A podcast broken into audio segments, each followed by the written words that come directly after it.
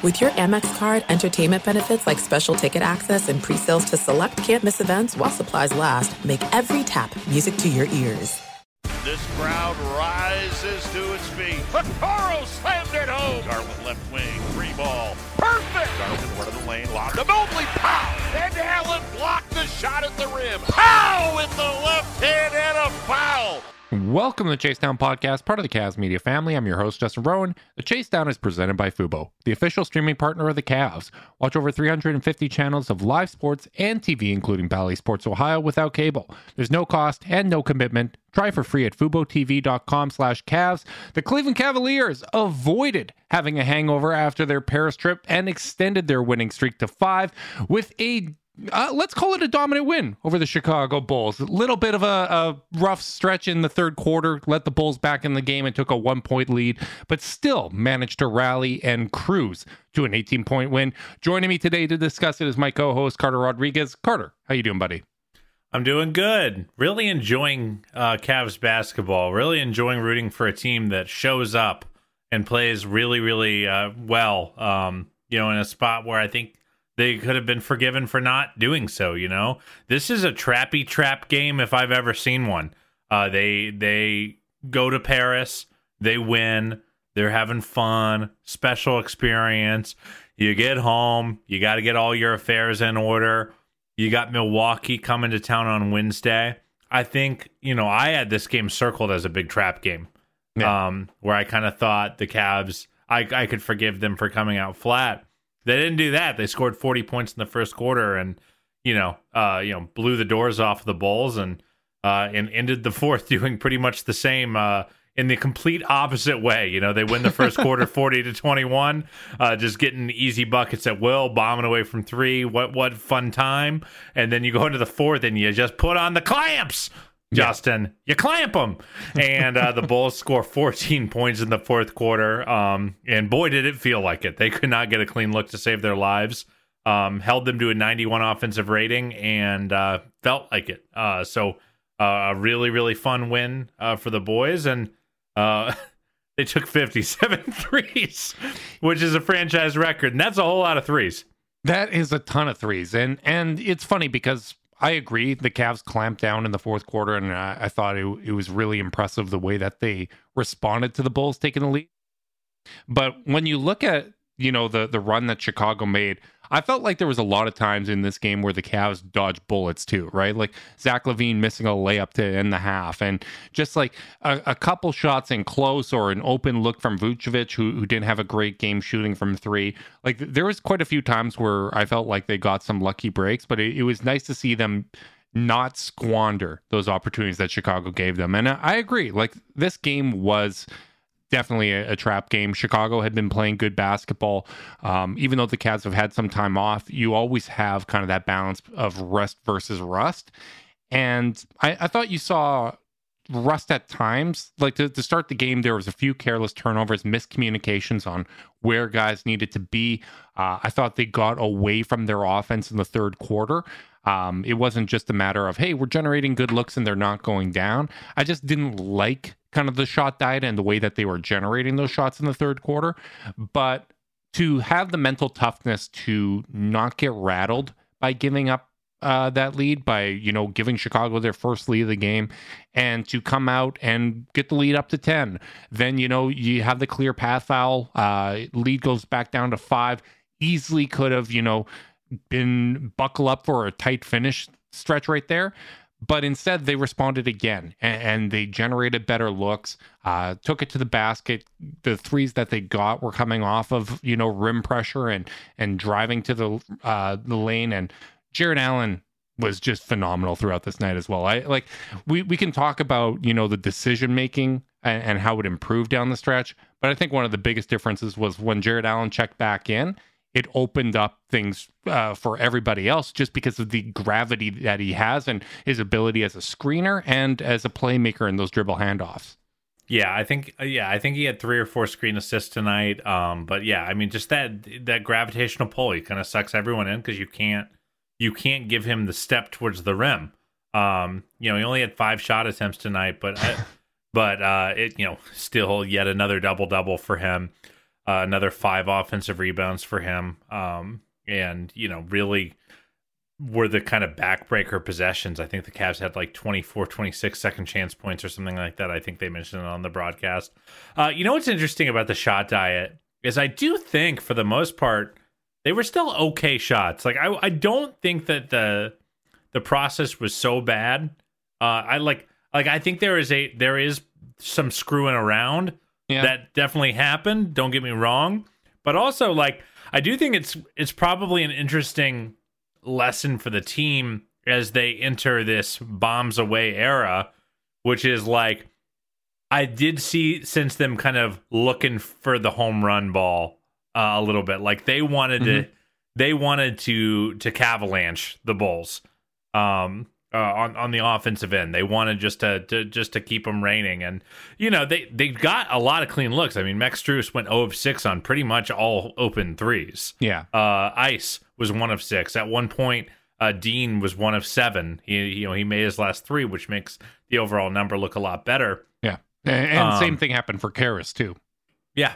So like sure, I do think there was a little bit of screwing around, but like I think it's probably a good reminder that if you are going to be a team that shoots this much, like figuring out how to toe the line between getting rim pressure to generate those looks and, you know, like not having it be your first option every time when there's a lid on the basket, which there was in the third. Like they were pretty reliant on the three. I, I- don't think that their process was horrific, but like there were some times where it was like, hey guys, how about we uh try something else for a little bit because these shots aren't going in. I, I don't know if I completely agree. Like I, I think in the third, when Chicago was making that stretch, I felt like there was a lot of handoffs and and just kind of Sure. side to side horizontal action outside of the three point line.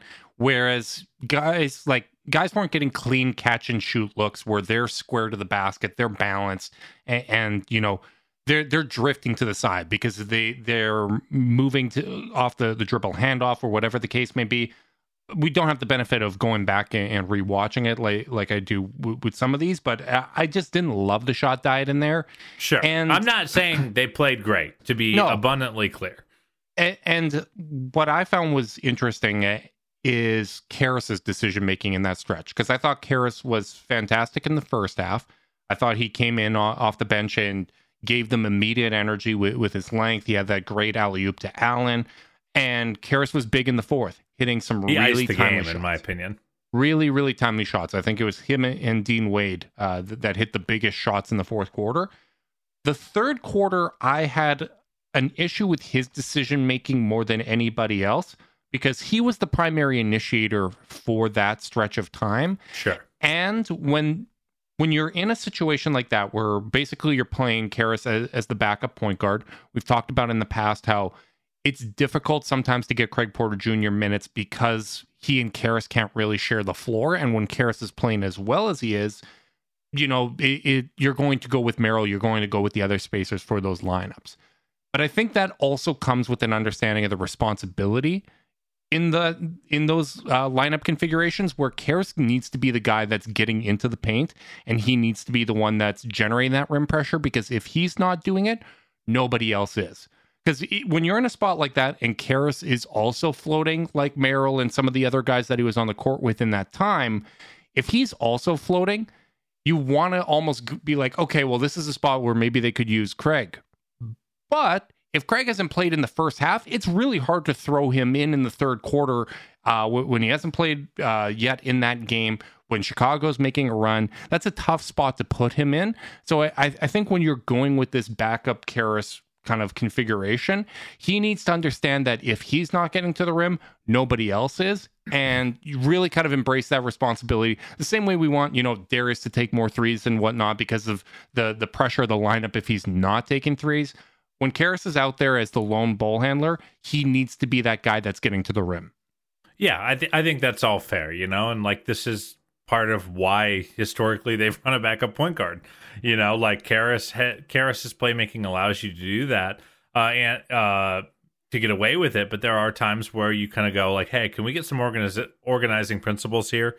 Um, can we get some some rim pressure?" And you know, that is something a guy like Craig is really good at. And like, make no bones about it, the Cavs won this game on the defensive end of the ball. Uh, they, they they scored 40 points in that first quarter, then they scored 20, 20, and 29. And in a game where they took 57 threes, they took 11 free throws and they made every single one of them. So they, they went 100% from the line. They had 28 assists to only 11 turnovers. They still only had a 110 offensive rating, which would be good for 26th in the league. So With all those threes, it was 110. 110. All so, right. you know, so like I, there there there is certainly something to be said for some offensive execution uh here, but man, I thought they guarded really really well in this one. Um uh, I, I I thought th- I thought everyone took the took the challenge really really well. Uh, Ice was awesome on Coby White, who went five Mm. of fifteen. Uh, interesting to see, by the way, that Ice seemed to be on Coby White as much as anyone uh, to start the game. You know, like uh, like he had some Le- Le- uh, Le- LaVine LaVine uh, shifts. Uh, he had some he had some Coby White shift. He was kind of all over the place, but I thought his perimeter defense was pretty nasty. And it, it again, he is just he's such a helpful player. He goes one of six from three, three of twelve from the field, seven points, only one assist. It was not his best offensive game, but he's a plus 18 mm-hmm. because he was just in a very ISO heavy Bulls offense. Whoever was trying to initiate, he tended to be shutting their water off. Yeah, and there, there was a stretch in the third quarter where he basically changed the decision making in transition, uh, where he took away a pass and that led to a miss. And then there was another time, I believe it was the next possession, where Allen went out to contest a shot. And Vucevic w- was going for that offensive rebound, and he just kind of skied over him and, and ended that possession and um, kind of stopped the bleeding because Chicago not getting buckets on those uh, possessions really kind of resulted in the Cavs still having a lead after three quarters. I thought his defense was outstanding in this game, and um, I, I, I think the defense overall w- w- was really good. I, I continue to be impressed. I found it really interesting that post game Jarrett Allen mentioned that um, they have installed kind of a new defensive scheme coming into this Yeah. year. I haven't That, noticed. that, an- that one snuck in. Yeah, I, I, haven't noticed anything dramatically different in, terms of how they're defending. So I would love to kind of get an elaboration of what that is. But um, he mentioned that you know they're feeling more comfortable, and that is certainly popping. Like when you go back, you watch the film, when you watch the Cavs play night in and night out, they look more comfortable with what they're doing defensively, and that's a big accomplishment when they're out there without their best defensive player. Like I, I, I think that is something that they can really feel proud of, and. Uh, obviously we understand that it's been a weaker part of the schedule. Um, the competition is going to have some effect on that. But if you're concerned about the execution and process over results executing and doing a good job of stopping these teams is a step in the right direction and gives you confidence that you're going to continue to be able to do so against the best teams in the league. Yeah, um, it, it's just been again. I, I I know I'm a I'm a broken record on this, but they're ten and three since man since, since Evan and Darius went out. Since a lot of people rightfully were like, "Is this season just gonna be? Is this gonna be a season killer?" You know, um, they they have survived. They have thrived. I'm not sure if Darius got the uh, the wiring in his jaw out today or not. Not sure if that got confirmed, but if not today, you know, it's happening soon. Mhm. Uh, you know, he should be starting to ramp up. Uh, per all reports here soon, and man, it just feels like they've survived. And you know, some of these gripes, you know, it was funny while you were, you know, very rightfully kind of, you know, noting some of the playmaking deficiencies in the third quarter. I can't. I, my mind couldn't help but drift just a little because it was like, shouldn't be a problem soon. Yeah. you know, and also, and, like, and, and, that's not that's not to say that's not valid and important that they that you know Caris play makes at a high level. But dude i'm, uh, I'm rambly as hell but it's people every exciting, everybody man. everybody but it's just exciting like just just knowing that knowing that you know we're not going to have to depend on players to go so far Mm-hmm. outside of what their initial roles were to win because i mean we've got players way outside of their initial expectations right now uh I'm, again tristan thompson is just uh playing a, a cool you know 15 to 20 minutes a game and it's just not a problem. Yeah. um uh, it's it's been really really exciting. It's been really really fun. Um another really good tristan game i thought in the defensive end.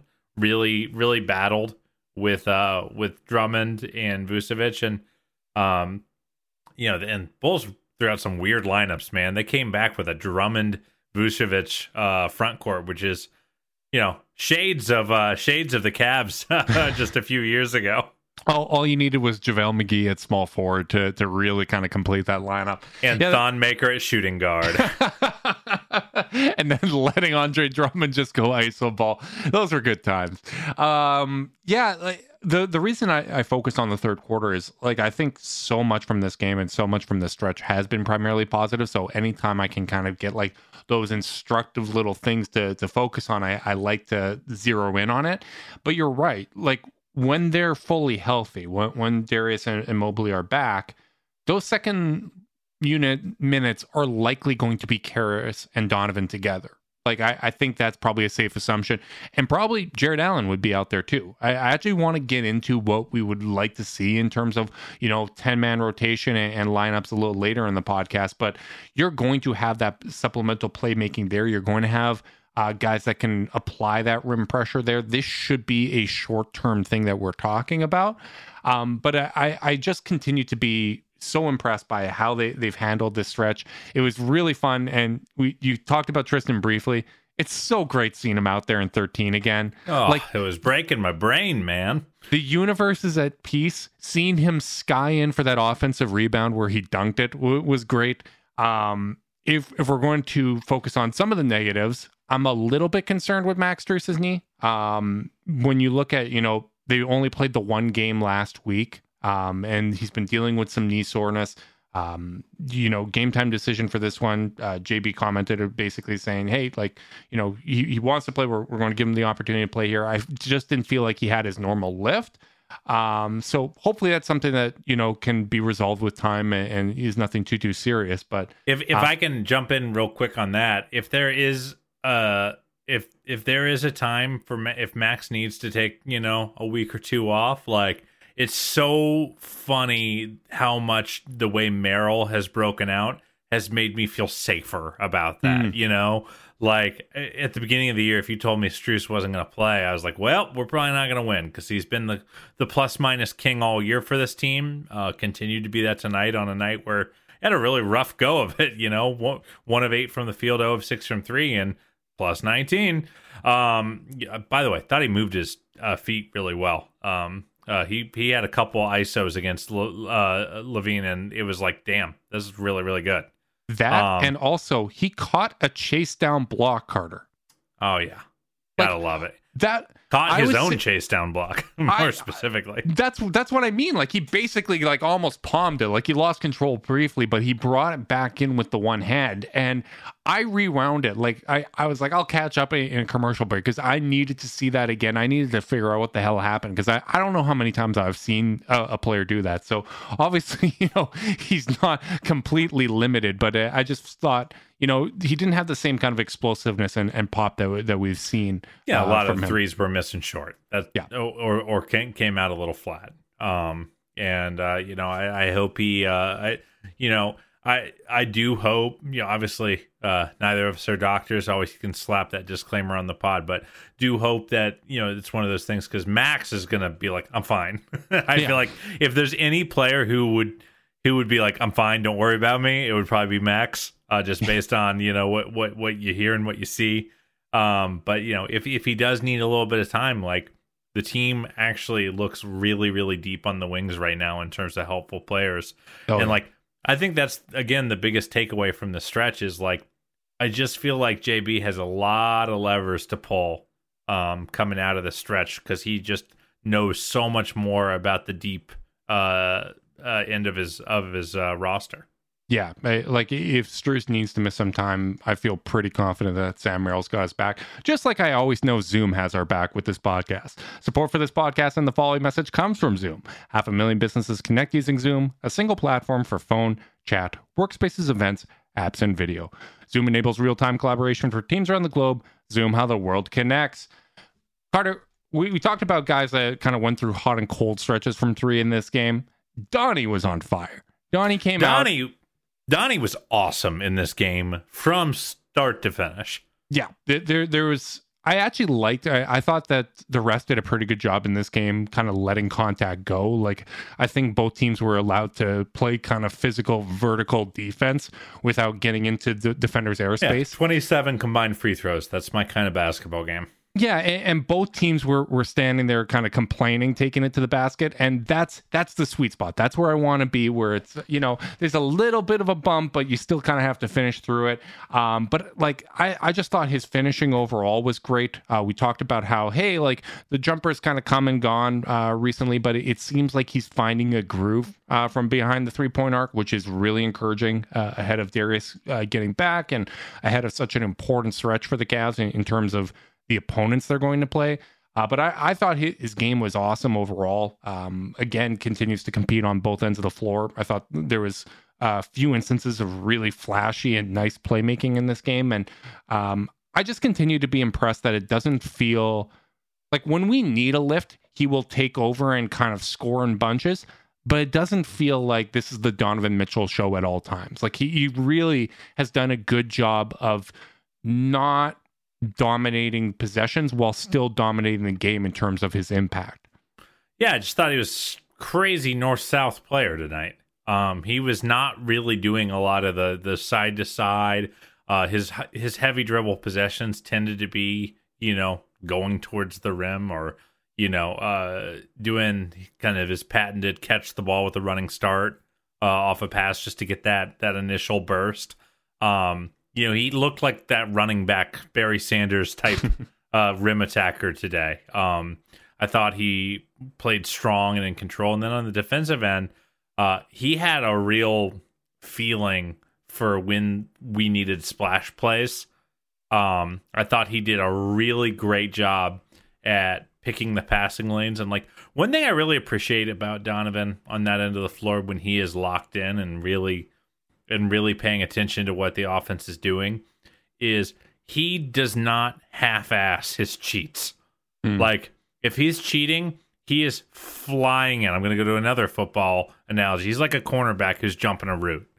Um, he like uh, on he did one dig down. I think it was on a Vucevic or maybe it was a Drummond post up where they caught you know they caught it on the block and kind of made their move, and he was there the second they turned and ripped it.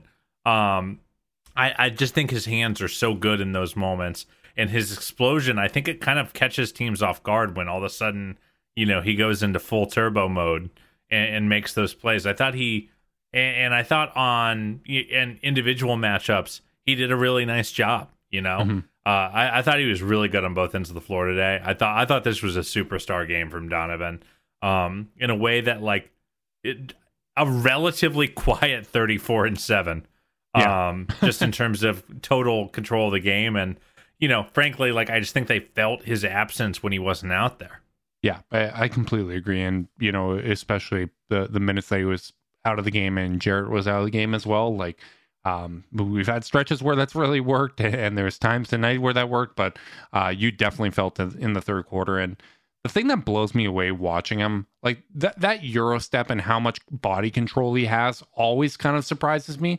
But when he gets to kind of that last step where he covers so much ground horizontally, normally when someone makes that wide of a step, they're leaving the ball vulnerable to be blocked because they just don't have any pop left, right? Like all of their energy has been used going left to right. And then there's a little bit of a scoop, and you hope that you kind of got around the defender.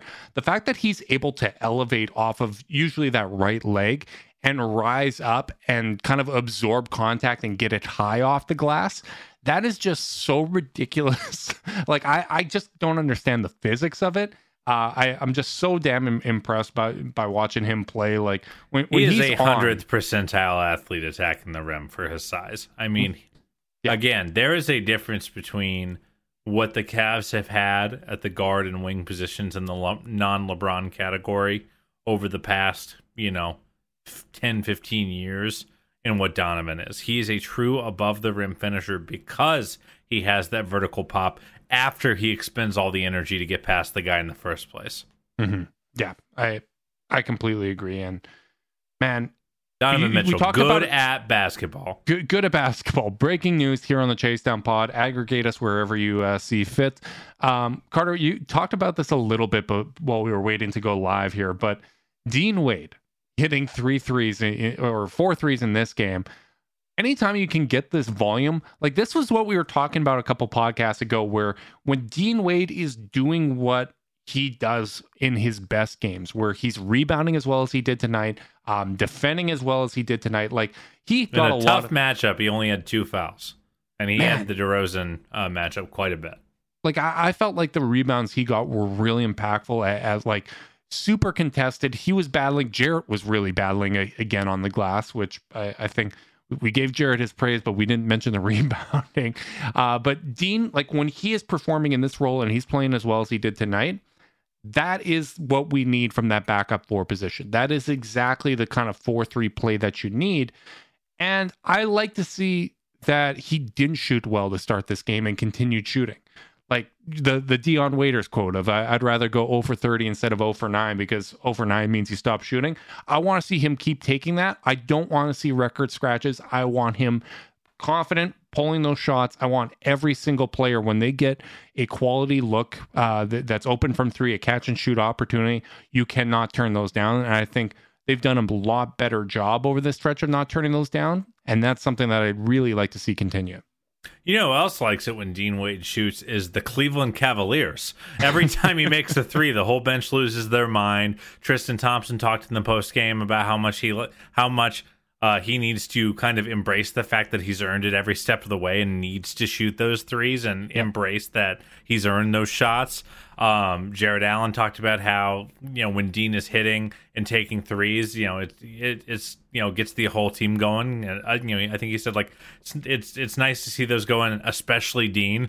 You know, uh, Mm-hmm. like it, he's just the kind of guy who you want to see it from because he really does do all the little stuff, but the little stuff has to be accompanied with enough splash plays on the offensive end to kind of keep the the the train moving. You know, I I think the direct quote I said uh, before we started recording was, "If Dean just makes three threes a game, I don't really care how many he takes. Yeah. I'm he's a he's the perfect eighth man, seventh you know eighth ninth man for this team. It's just that he hasn't done that. And then you you looked it up. What what was the record when he's made at least three games Oh, or three over- threes? Yeah. O- over the last three years, it's 10 and 4. which is like great, great indicator that when Dean hits shots, it they they win. However, I mean the but the real number is it's only happened in 14 games, Yeah. and I don't think that's a that's a skill issue. I think it's a volume issue. So. Yeah. You know, like when he's shooting like that, everything just starts to click in and make sense. You know, like you can weather a guy like Georges Niang going cold a little bit because, like, okay, Georges might not have it in you know this quarter, this half, let's go to Dean, and Dean can give us 80% of the shooting, but, you know, 120% of the defense. Like, he just gives you so much flexibility uh, for this team. And, like, obviously, consistency. It's funny. It's like with Niang and Wade, it kind of feels like consistency is the one thing that we're missing out of that backup. Well, now, right now, starting for, but eventual backup for. Like, I'm just not sure what to count on on a game to game basis, but, like, when either of them plays well, and again, they really only need one to play well once they're healthy. Yeah. Um, it just the whole the whole game starts to feel so different. And, and I think this is another good example. Like, I, I think this stretch is illustrative of what we've talked about in the past, which is like the decisions players are making out there. Like, that's their own. Like, we we can talk about like coaching philosophy to get up more threes and whatnot. We we've talked about you know pace and, and all these other discussions but really it comes down to decision making like we've said in the past like darius needs to take more threes like that needs to be his mentality he's looking to get other guys involved he needs to take them okoro needs to take those open threes when he's there dean needs to take those open threes when he's there and you start to see like I, I love to hear, you know, Tristan post game talking about how they get excited and how they get on Dean to to take and make those threes. That's what you want to see. Like you want the teammates holding one another accountable. It's clear that that is a message from top down. Jarrett said uh, a couple games ago that this was the point of emphasis. This is what we've been told as players to do all season. This is what we wanted to to be doing, and and it really comes down to you know consistent decision making, making the right decisions under pressure. Because I, I think that's going to be one one of those tests as well. As it's easy to do that when you're no you're up 12, you're up 15 against the Nets or you're against Chicago, uh, to to kind of take those open shots that are there. Are you going to do the same thing in a two point game against Milwaukee? Like that that to me is the next hurdle. But it's encouraging that even down two of your best players. You you you know historically your most impactful offensive player and your most impactful defensive player. It's encouraging to me that they can find such effective offense with this group. And it's really coming down to that shot distribution. Um, the, obviously, this isn't updated for tonight. As you mentioned, they had a 110 offensive rating tonight, so this number is going to come down a little bit. But since Garland went out, the Cavs have a 120.9 offensive rating. That's great. Anytime you're uh, over 120, that's elite. That's amazing. That's what you want to see. And it's almost as good as last year's starting five with Isaac Okoro at, at the small forward, which was 121.6 which is like historically good offense, even though they didn't have that three point volume. If you can replicate that level of offensive efficiency with this group, it just goes to show you what an impact the, the analytics and, and having the right shot distribution can have, and how much of uh, an eve how much that can even kind of the talent gap when you're in these situations. And I, I think it's just so clear that this is something that needs to continue when the Cavs get healthy. Something. Uh, I first off, I I don't actually want to respond to that because I just agree with all of it. And yes, I mean, okay. I I think I think it's all correct. Something I do want to call out as well with regards to the fact that they're they're down two of their three best players is like I don't want to hear a, a bad word about Koby Altman's team building and ability to evaluate NBA talent because you look up and down the league and teams are getting blown out left and right when they're missing their top dogs, when they're missing two of their best three guys. Um, they are this this team is legitimately nine to to eleven deep in NBA players who can help. Mm. Um, I mean, there are not a lot of teams that have that depth. I've been preaching it for you know two years now. Is that you know the most important factor in the modern NBA is not top end talent for for winning you know regular season games at a high end uh number it's you just can't have guys who can't play yeah um and even the guys who you know have had rough starts to their year like they're all guys who can play they're all guys who can play ball who can hang who could play on any team in the league with enough top end talent at the at the top of the roster and Donovan and Jarrett that you can you can win 10 out of 13 games. Um it's just really cool to see that they really do have that depth like and, and that is the difference between a healthy culture with you know with a roster that is well built uh to to play all sorts of different styles and one that isn't you know mm-hmm. again you look at a team like the nets and they have eight nine rotation players too they don't have the top end talent you look at a team like the Lakers. They have the top end talent, but they don't have the depth. The Cavs have both right now, and that's why they're 23 and 15 and uh, and you know, playing as well as they were last year when they were way healthier at this point of the season. Yeah, I mean, they only have one fewer win at this point. Like that's unbelievable to me. Um, I think it shows growth from this group. Like even though guys have been out of the lineup, there is an increased level of continuity compared to last season where, where guys were getting comfortable with one another. Um, you know, you went through that that playoff failure against the Knicks and guys looked kind of within, right? Like you you see Jarrett Allen playing so physical and, and chasing those boards and and the intensity in these premier matchups that he's had. Um, Donovan, I, I, think he's been playing fantastic basketball. We've gone in, in depth about that. Like Isaac Okoro's playing more confident and, and having more impact on the game on, on a nightly basis. Max Strus has brought so much. And it's funny to see the Cavs with this much depth and still think, okay, You've got Emoni Bates, who is looking great in the G League and is going to push for opportunities. Craig Porter Jr., who's looked great in the opportunities that he's had.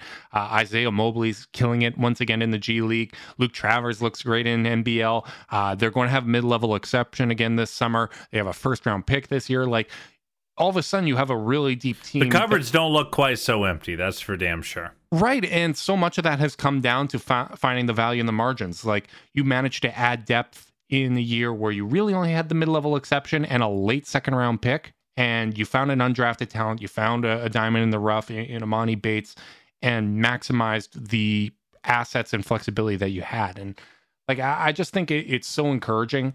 Um, I think this stretch is going to pay dividends for the relationship between Donovan and Jarrett as well. Uh, last year, that lineup worked well. It had a plus six net rating, but offensively, it was just over 115. This year, when they're playing on, uh, when they're playing together without Garland and Mobley, it's up to 119 in terms of offensive rating. And if you can get, we, we know the starting lineup works. We know the lineup is great together. It's great on both ends of the court.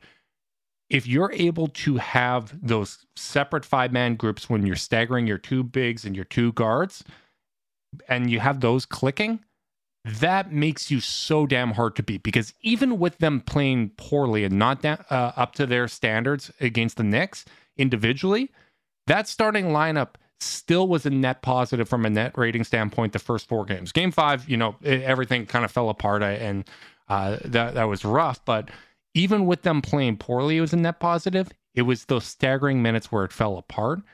And I look at this year where Darius hasn't even been playing up to, you know, the, the level that we expect from him. When him and Evan are playing alone, they have a 121.5 offensive rating and a plus 21.5 net rating. That is absolutely absurd on both ends of the court. And Mike, yeah, go ahead. Yeah, and just to to add to my point from earlier, with with those numbers in mind, again, it is not about just having your best five. Like obviously, your best five are really important, and luckily, the Cavs' best five lineups have been good. But more important in the modern league is just not playing lineups that stink. Yep. And the cow and the Cavs have a have a real chance here to just never play lineups that don't work, Mhm. based on what they've learned in this stretch, and just based on the depth of the roster.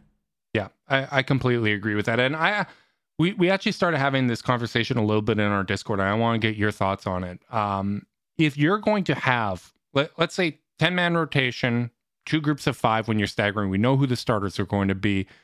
Do you have a preference? Obviously, I, I think it's fair to say Darius and Mobley, um, that speaks for itself. Um, uh, Donnie and Allen, that, that's the other group. Do you have any preference on who you would pair with each of those guys?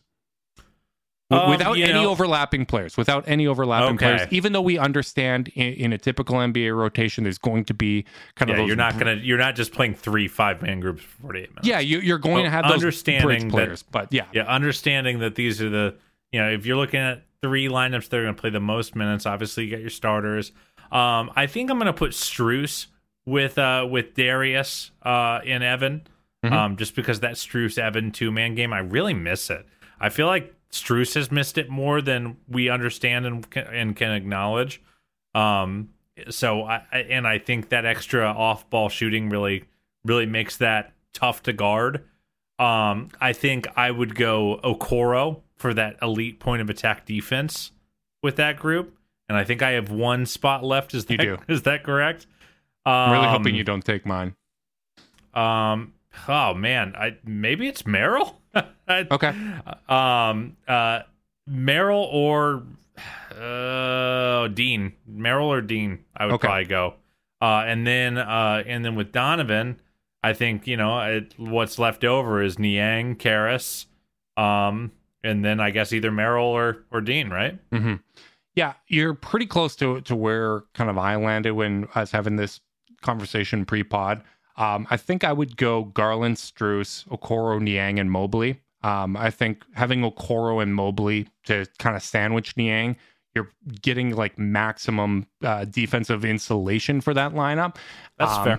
And you also kind of can use Okoro for a little bit of ball handling and, or as a screener for Garland. Uh, you have the the Strus and Mobley two man game. I completely agree there. And then that second unit w- with Donovan, uh, Donovan with Merrill, Caris out there because I, I actually like the chemistry that Donovan and Caris are showing over this time. Dean Wade because I, I think if you have Mitchell and Merrill out there, you're going to want to have a, a little bit more defense than you would have with Georges Niang out there. So Dean Wade at the four and Jarrett Allen at the five. So Mitchell, Merrill, LeVert, Wade, Allen, Garland, Strus, Okoro, Niang, and Mobley would probably be how I do it. Which I mean, it's interesting because that's assuming you know going ten deep, uh, two functioning lineups. Uh, we we already know the, the starters work. But that also doesn't leave any room for Tristan Thompson, doesn't leave room for Craig Porter Jr. and some of the other guys that we've seen over this stretch. Yeah. uh, price you pay when your team's super good um, and deep. the team is, I think, super good and deep, and as a result, uh, you know, and like the thing about that is about having those guys in the deep benches is really nice because you can break them out in certain matchups. Or, frankly, as a coaching staff, when you need to prove a point, like mm. if, if if you're like, hey, we're getting killed on the glass, or we're not playing tough, like JB can just go give TT a five minute stint that you know messes with the opponent's game plan, uh, sends a message, and then you know pull them right back out.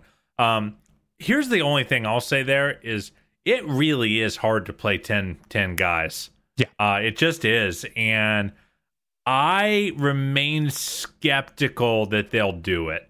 Um, which means that one of, and this is me guessing here, it means that one of Merrill, Niang, or Wade probably if they go if they stick to nine, one of those three is not going to get to play.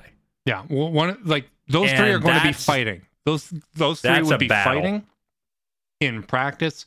They would be yeah. fighting in shoot arounds. They'd be fighting uh, with their minutes in the game. And like you want that. You want to have a competitive environment where, where guys are. are By the way, you can throw Okoro into that group too. There there might be some times where like where if the other three are playing great, Okoro might just get squeezed on certain games. Yeah, uh, it's it's I, competitive, man. I, I think the difference with Okoro is I think his spot to start the game, like first half rotation, would be solidified. But if game flow starts to dictate, hey, we need a little bit more length here. We, we need Dean out there uh, to space the floor uh, to help end possessions, or we really need the spacing that Sam Merrill can provide. Like I, I think that that's maybe a lever that you can pull, and th- that this is really going to be like we're we're probably you know uh, another two three weeks away from from getting fully healthy here uh, and, and getting Garland back and getting Mobley back, and hopefully there's no injuries between now and then.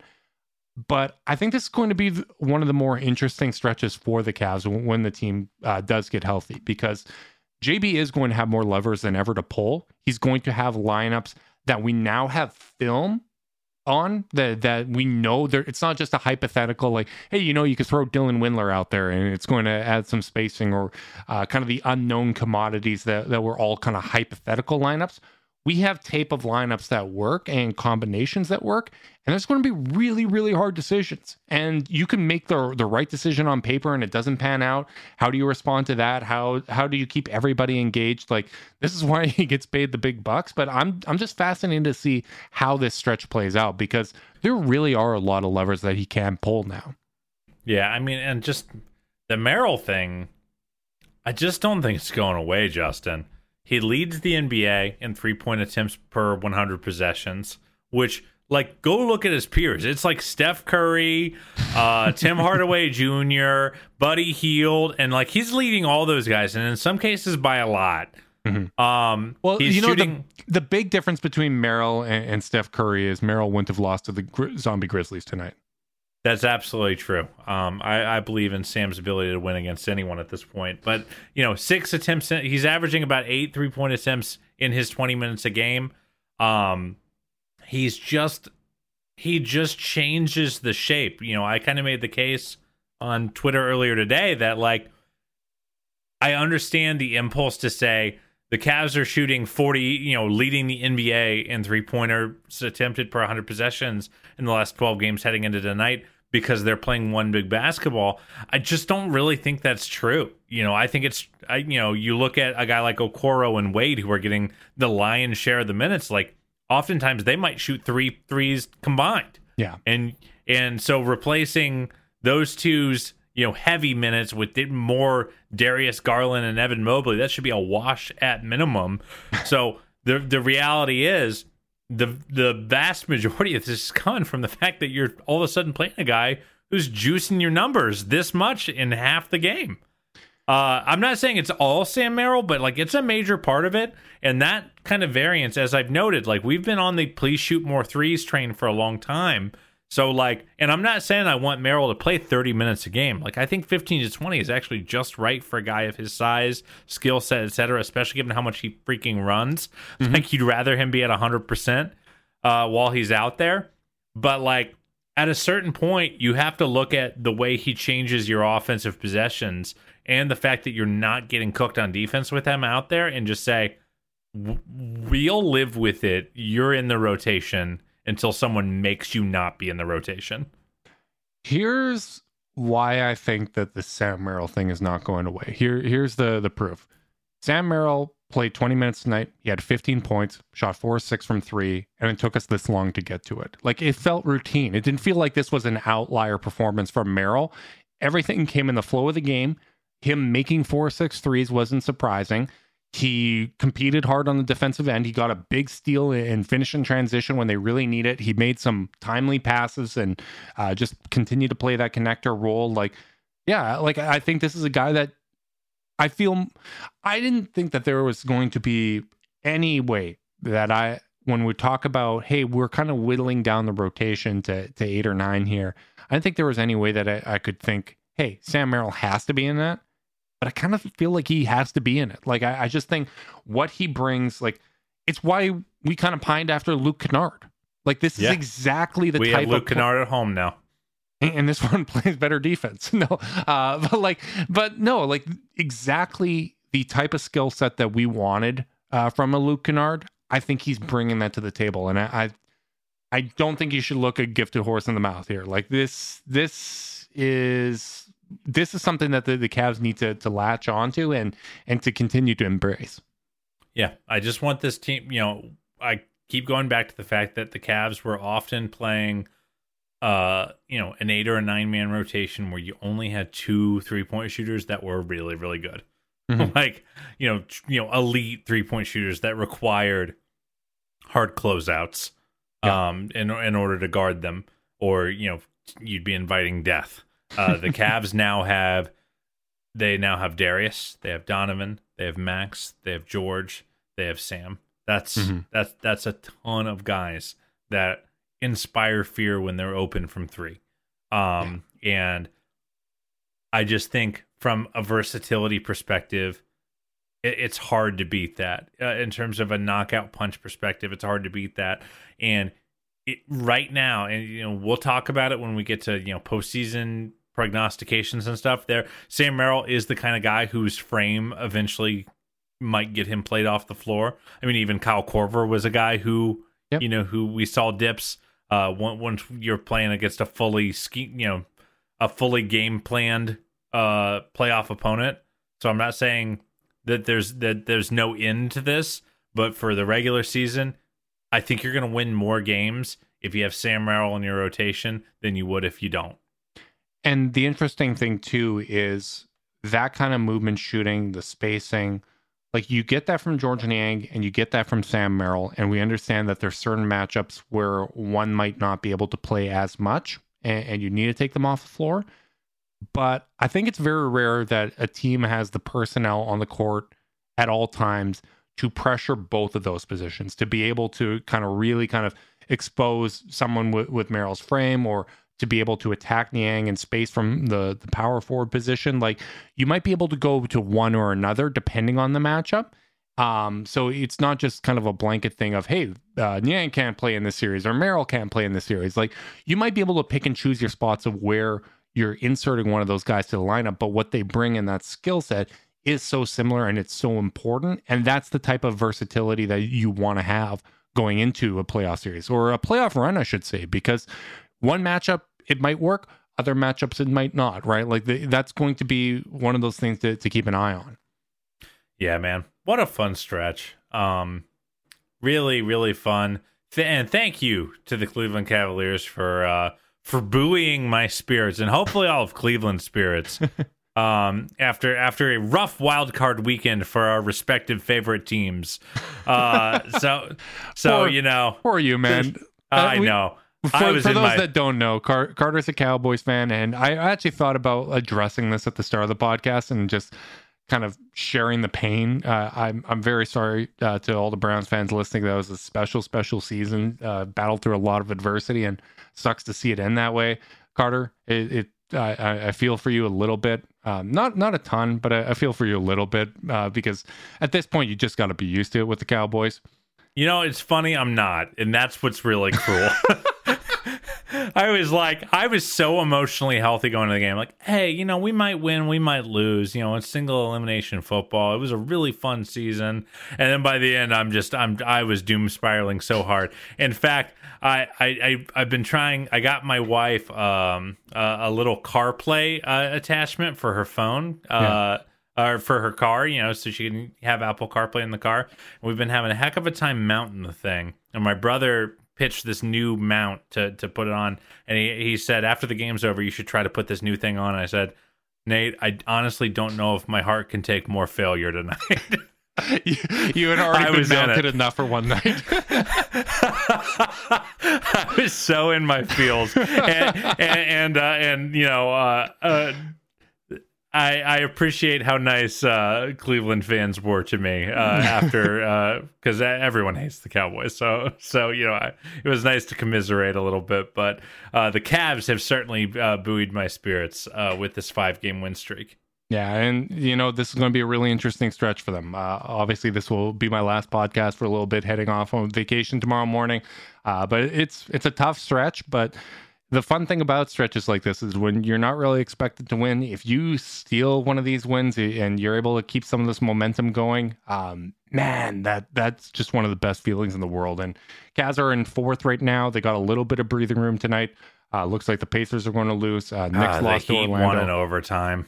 Miami won, Brutal. but you know Miami's going to be there all year. I think we, we can just kind of expect it to be fighting them uh, for for seeding the rest of the way. But uh, the Cavs have done a lot to, to help kind of weather the storm, put themselves in a great position, and hopefully we can have a healthy second half of the year and, and really see what this team is made of. So big thanks to everyone that tuned in live on YouTube. Make sure you like and subscribe, click notification bell so you know when we're going live. If you're listening via podcast and you want to support us, leave us a rating, leave a review, subscribe, unsubscribe, resubscribe, and help cook those books. If you want to be part of Chase Down's exclusive Discord chat, send a screenshot of the review to chasedownpod at gmail.com. However you choose to support us, we really do appreciate it. Make sure you guys are staying safe out there. Until next time, go Cavs.